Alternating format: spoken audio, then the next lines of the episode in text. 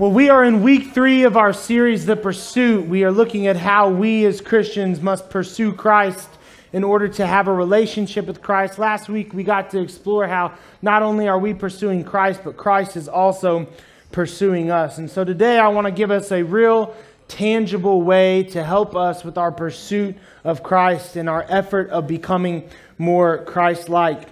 It's important that as we undertake our pursuit that we state our aim to make sure that we keep our focus and really realize what it is we're trying to accomplish. And the pursuit of Christ is all about becoming more like Christ. And if we want to be more like Christ, then we have to know who Christ is, what Christ thinks, and what Christ did. And so, in order to do that, we have to spend time in the Word of God. And we're going to look at the importance of Scripture to our lives today. I hope I can really nail home for you how important it not only has been for me, but how important it is for all people, and that you'll see the value in that, and maybe it will help you to change some of your habits.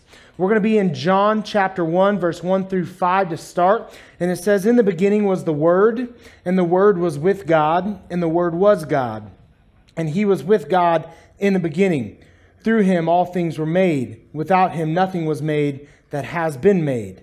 In him was life, and that life was the light of all mankind. The light shines in the darkness, and the darkness has not overcome it. So, John starts here by making things really clear, at least one thing really clear for all of us that as far back as the record of human existence has occurred, as far back as anyone has any recollection, Jesus has existed and the Word has existed. Because what he's using here is a, a, a, word. When he says the Word, in the beginning was the Word, what he's really talking about is Jesus. He's talking about the revelation of God that we see through Christ. This passage is really referring to Christ when it speaks of the Word. Now, the Word, as I just said, is God's revelation to man. So in Christ, we have God's revelation to man, what it is we should be doing as we live this life and walk this earth. Christ perfectly fulfills God's revelation. And I think that this passage speaks to the perfection of Scripture as well, comparing Christ to the Word and the Word to Christ. John writing from a standpoint knowing that Christ is the perfect Lamb, the perfect Son of God. And it tells us that if we want to know Christ, that we must also know the Word. You see, John saw the Word of Jesus as the truth of God. John saw Scripture as the truth of God. Christ, if you will, is the everlasting message of God the Father. And his story his story is in the Bible. And so, as we pursue Christ, we must also pursue the Bible and we must pursue time in the Word. If we want to pursue Christ, we must pursue the Word of God. There's no other way around it. Okay? There, there's not a substitution. It's one of those elements that we have to have, right? You think about baking, right? You make a cake, you forget the baking soda, it doesn't rise, all of a sudden your cake is now a brownie right? Maybe still good, still something you would eat, but not quite what you were hoping to achieve. It's the same way as Christians with our walk with Christ. If we're missing that key ingredient of the Word, we don't quite have the full picture that God intended for us to have. And then we're told in 2 Timothy 3 16 through 17 that all Scripture, that's an important word, all all scripture is God breathed and is useful for teaching, rebuking, correcting, and training in righteousness, so that the servant of God may be thoroughly equipped for every good work. This is the biggest affirmation for our need for scripture. Paul is absolutely trying to solidify for us and to remind, in this instance, Timothy about the power that Timothy has in the scripture as he is walking through his ministry in the world. And he starts by saying that it's God breathed. It's God breathed, which means that it is divinely inspired by God. God inspired may have been a more accurate translation of the original scripture. But all scripture is God inspired, meaning that every stitch, every comma, every period, every ounce of it was specifically designed to be there by God. As Christians, we believe that yes, while men wrote the, the books of the Bible that we read, each one was divinely inspired by God when writing that book. And because of that divine inspiration, we can see it and find it to be trustworthy. And all scripture is useful. There's no part of it that we can disregard, there's no part of it that we can not learn from. Even when you look at some of the genealogies that are listed, they seem like they just are endless record keeping. But all of it has value. There's always something in my mind to, to, to glean from Scripture as we are diving into it. As one scholar put it, Scripture is complete, capable, and proficient in the sense of being able to meet all demands. Scripture is basically the how to be like Christ for dummies. Right? I mean, that's really what it is. I might come up with that translation. We'll put a yellow cover on it, it'll just be the exact Bible that someone's already done. I'm sure it will sell like crazy, though. But that's really what Scripture is.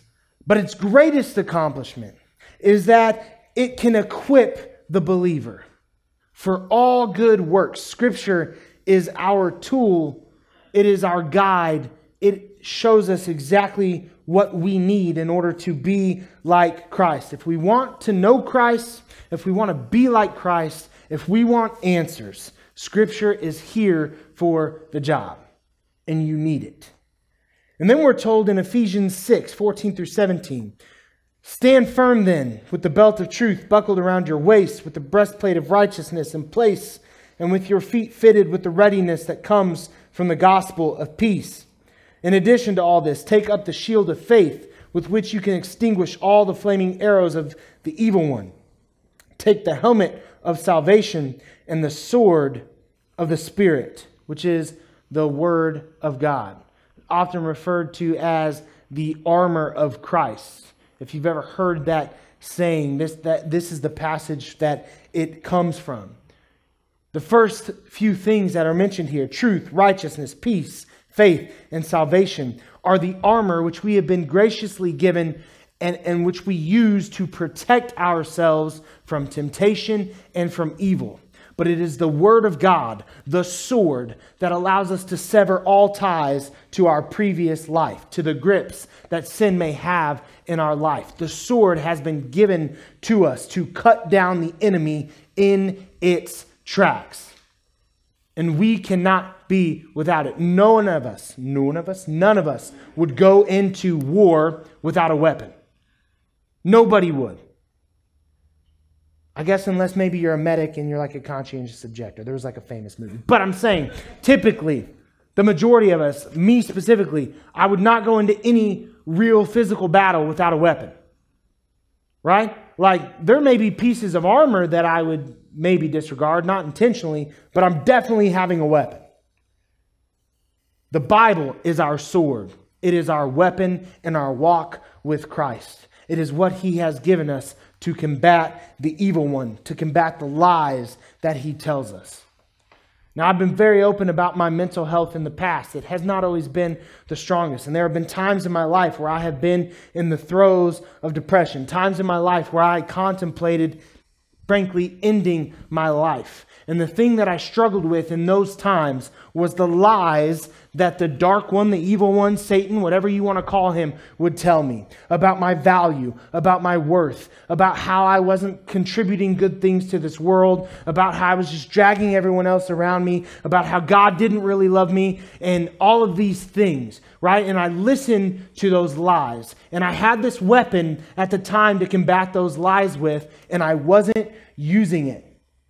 And so I did what I think all of us should do when we have a time in our life like that where we're really struggling. I went and sought professional help. I went to a counselor. I had to talk to somebody. I had to tell them how I was feeling because the other option was me taking my life. And I was at that point. And luckily, I decided to get help before I went the other route.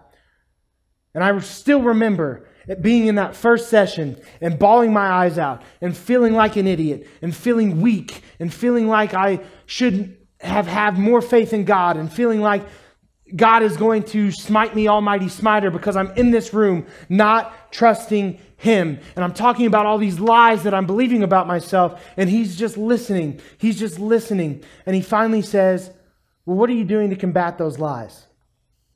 I said, What do you mean? And He said, Well, you told me that you feel like God doesn't love you. Is that true? And I said, I don't know. That's why I'm here. I'm trying to talk to you. You tell me, does God love me or not? And he said, Well, have you been in your Bible?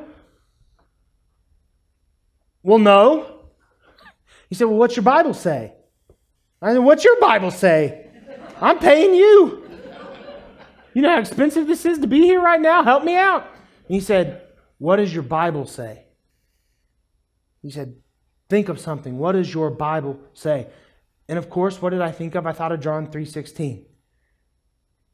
For God so loved the world that he gave his only son, that whosoever would believe in him shall not perish, but have everlasting faith, life. And probably faith. Everlasting life. And I remember sitting there thinking, God does love me. God gave his son for me. As I sat there thinking about how I had no worth, I remember being, sorry, I remember being shown passage after passage about how Christ pursues and how he would leave the 99 for the one. Like we talked about last week. And how the wages for my sin was, in fact, death, but that the gift of God was eternal life through faith in our Lord Christ Jesus. And I remember having that truth revealed to me. And I remember it washing over me. And I remember feeling like an even bigger idiot because I had this sword. I had this weapon. I had this help in my time of need. And there it was, closed on my dresser. Satan will make you believe any lie about yourself that you will take to heart. He will tell you you're unworthy. He will tell you you're not loved. He will tell you that you're ugly. He will tell you that you're hated. He will tell you that it would be better for you not to be alive. But Scripture tells you a very different story, and it is the message that God wants you to hear. And that is why it is so important that it becomes a huge, permanent part of our life. Sever, the sword severs the ties that sin has on us. The word purifies and strengthens us. The sword is literally given by the Spirit. Scripture allows us to fight against the assault of the enemy by countering his lies with God's truth. And if you want to know God's truth, you need look no further than the Bible. Hebrews 4:12 we're told for the word of God is alive and it is active. It is sharper than any double-edged sword. It penetrates even to dividing soul and spirit, joints and marrow. It judges the thoughts and attitudes of the heart. You see, Scripture, the Word, is the revealer of truth. It's the revealer of truth. And it will reveal to you the truth about yourself that sometimes is uncomfortable and sometimes we don't want to know or see. Through Scripture, we're able to determine the heart of our motivation. Why are we pursuing God? Is it to have God?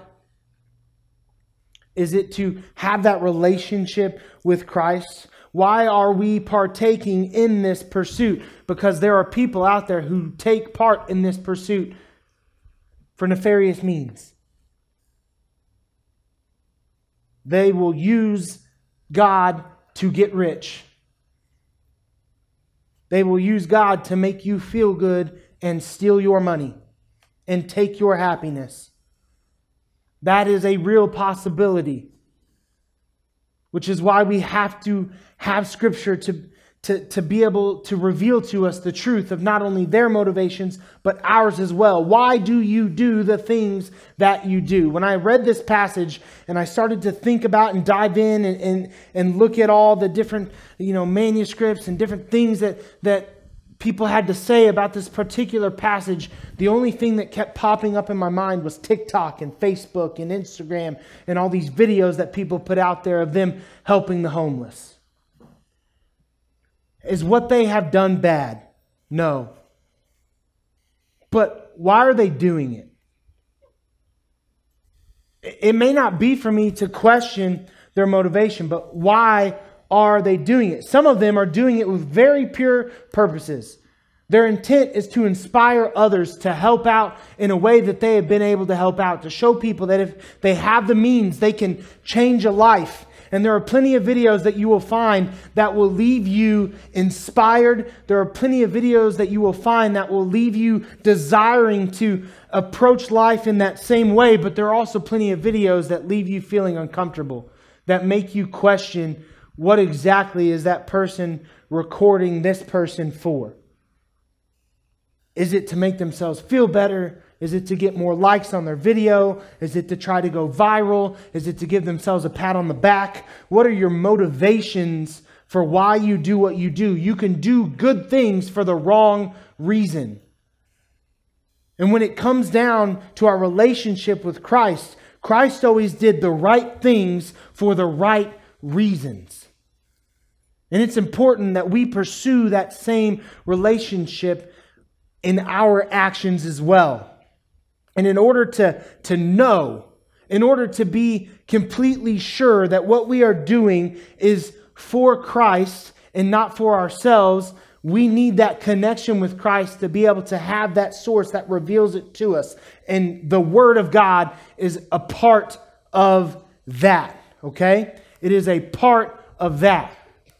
And we have to have that knowledge. We have to have that information in order to be able to be sure about our actions. That's why Scripture says God, or, or, or, we talk about how God likes people to give with a cheerful heart, right? It's all about the, the motivation, it's all about the priority. When we talk about the saying that you hear all the time, God loves a cheerful giver. Why isn't it God just loves a giver? Right? Why was there a separation between Cain and Abel? They both gave. They both gave. But one gave out of the motivation of their heart and their desire to be like Christ, where the other gave out of selfish ambition and selfish focus. And so understand you can do really good things and you can do them for all the wrong reasons. And while the world may not be able to see through you, God will see through you. And if you seek your reward here on earth, that is where you will get your reward here on earth. But if you seek something higher, if you seek eternity, if you seek Christ, then that is what you also will receive. And we see that truth in Scripture. I'm going to end by saying this I cannot, and I mean cannot, emphasize enough the importance of Scripture in my life and the importance of Scripture in your life. Any good that is within me is within me because of what Christ has done. And part of what has shaped me, I always look at myself as like a, a, a smoked ham, not sweet enough to be honey baked right? But kind of like a smoked ham. And you know, they have those like electric carvers where like, and they're slicing stuff up. I'm always like a smoked ham that's turned into like one of those carved wooden bears you see in Branson. Where God's just kind of cutting away the pieces to get rid of this gnarly looking, grease covered, fatty tissued, although delicious ham. and turning it into something that is marvelous and magnificent and awe inspiring. Now, am I there? No. But is that what Christ wants for each and every one of us? Absolutely. That's what he wants for you too, Jack. Is that it's it's good. Yeah, keep it all, you know. We're going to record that, we'll put it out. Uh, truth. Truthfully, that is what God wants for you and for your life. He wants you to be this picture of godly perfection. That would be his desire for you to pursue Christ in such a way that one day you reflect Christ in such a way that there's not a distinction. That is what Scripture does for us. The Word of God challenges us. It challenges me every week. Every time I dive in to study for a sermon, to study the Word of God, it changes me. In some, some sometimes big, magnificent ways, in other times, small, minute ways that people may not see at first, but the Word of God changes me. It challenges me. It strengthens me. It encourages me. It sustains me. It is a source of comfort. It is a source of peace. The more time I spend in the Word, the more Jesus that I take in. And the more Jesus that is inside of me, the less room there is for other stuff. You know, when I went to uh, Evangel, I transferred to Evangel after my freshman year at Drury University. I went to Drury. Uh, I got like this presidential scholarship, and everything was magnificent, and uh, everything was paid for, and I, this is what I wanted, and it's where my grandpa graduated from, and I wanted to continue the family legacy, and I had all these reasons for going, and I hated it. I was miserable. I didn't include God in that decision at all. It's what I had wanted for a long time, and so that's what I had done. And I changed my major like six or seven times that year, and uh, I was going to be an aeronautical engineer and build airplanes and make money and fly places, and it was going to be great. And I was super excited about it, and I was in like Calc 3 or 4, and I don't know if you've ever seen calculus, but it, I don't know if it's real. Like I did it for three years of my life, but I'm still not sure it actually existed. There were multiple times I went cross eyed and didn't come to for weeks. Okay? Calculus is insane. But when I went and I I started to get my undergrad in biblical studies and I was studying biblical languages. Guys, I only had so much room up here for all that. And the first thing to like get dumped out was calculus. I'm like, yeah, I'm not to need this ever again. Somebody else can type in a formula into a computer because it's really all they do once you get up to higher levels because people's brains don't work that way, right? But my point of being is that I had this whole lot of stuff I didn't need up here. Wasn't going to use again. It was cool to know it. Sometimes I enjoyed it, most times I was miserable. But as I started to really dive into how you study the Word of God and how you look at original languages and, and how you just kind of formulate all of these things, something had to go.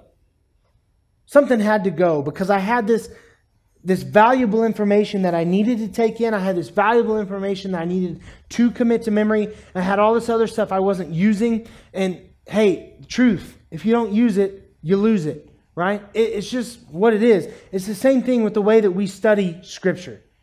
If you're not in your word, you lose that connection. It doesn't impact your life. You may have seen them put the story of Moses up on a felt board when you were seven years old in your children's Sunday school class, but if you haven't been in the Word of God since then, it's not going to impact your life. The difference that it had made is gone. And whatever you're filling your life with now has taken its place. I say all of this long way around to encourage you to tell you that if you have a lot of stuff in your life right now, a lot of things going on in your brain that you're thinking, I don't know why this is in there and I don't need it. And let me tell you, I still have a whole lot of that. I'm just like, why did I have that thought? That was strange, right?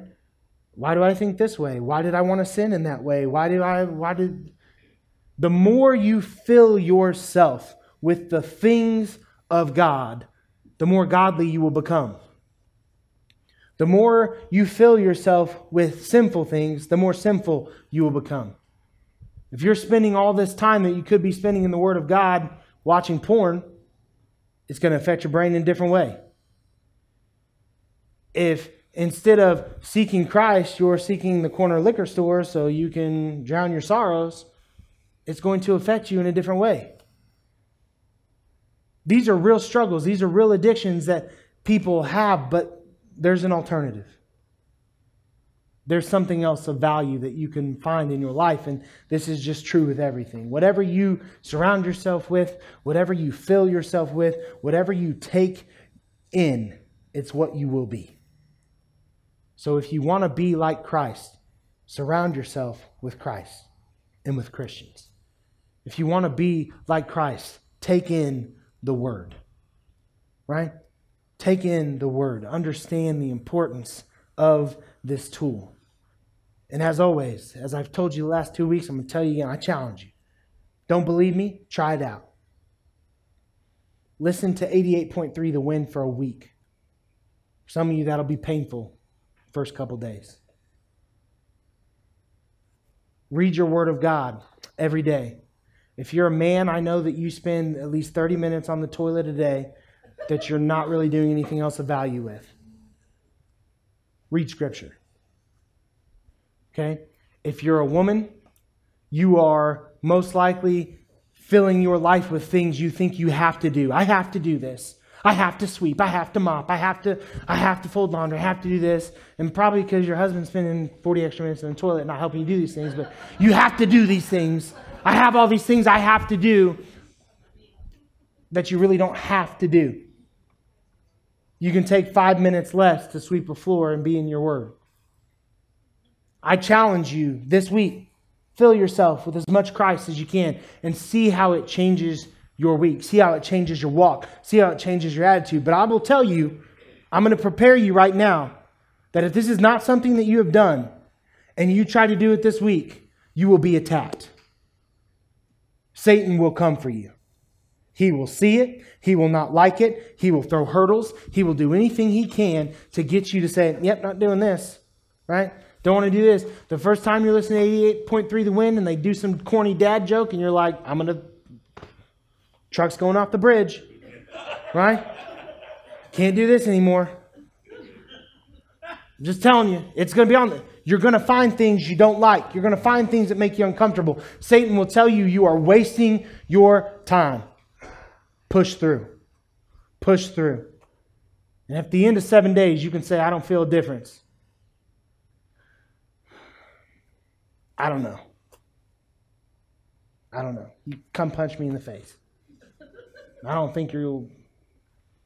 I'm that confident that you'll see a difference. So I challenge you this week get in your word, get into Christ, fill your life with as much godly things as you can, and see how it will change your life. I'm over time. I'm going to stop now. I could probably go on for a while, tell you all sorts of stories, but we're not going to do that. We're going to pray, then we're going to worship, and then we're going to go. God, I come to you right now. I thank you for this day. I thank you for this time in your word. I thank you for what you have revealed to me this week and hopefully what you have revealed to others. Lord, it is important that we know you. We have to know you. If we want to be like you, if we want to be like Christ, we have to be in the Word of God because the Word of God is the story of Christ. It is the story of God, and it is all useful. It is all there to teach, to teach us, it is all there to change us.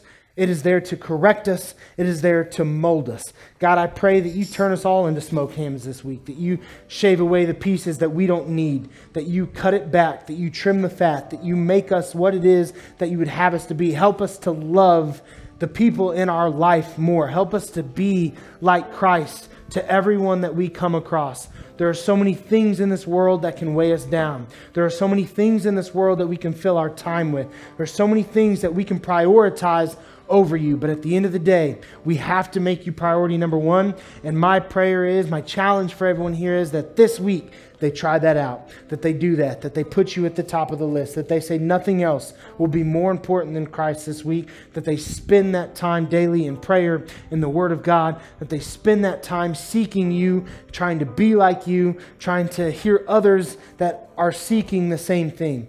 Father, I pray for each and every person here. I pray for their souls. I pray for their family. I pray for their loved ones. God, help us to be like Christ. And give us a hunger to pursue Christ. And all God's people said, Amen. Amen. I'm going to be back there. Y'all need to come pray with me. Please do so uh, Allie is back over there. Going to be under that television. If you would like to pray with a, a, lady instead of myself, I will not take offense. Please go pray with Allie. Jake, I'm going to have you go back over there if you will. He'll be under there. I'll be straight back. You got three options. Come pray with one of us. Come pray with one of us. we all need help sometimes, right? We all have issues that we can take to God and, and get His input on. If you need to pray with somebody, please come pray with one of us today. We want, we desire, we would be honored to pray with you. Otherwise, stand right now and worship God. If you need Christ, and let me tell you, you need Christ. Okay, I know that because I need Christ. I know that because we all need Christ. If you need Christ, if you can say, I am not a Christian, I don't have a relationship with Christ, I want to be, what does that look like? Come see me. Let's talk through it. It is the most important thing that you could do today. It is the most important thing you could do in the rest of your life. Take it away, band.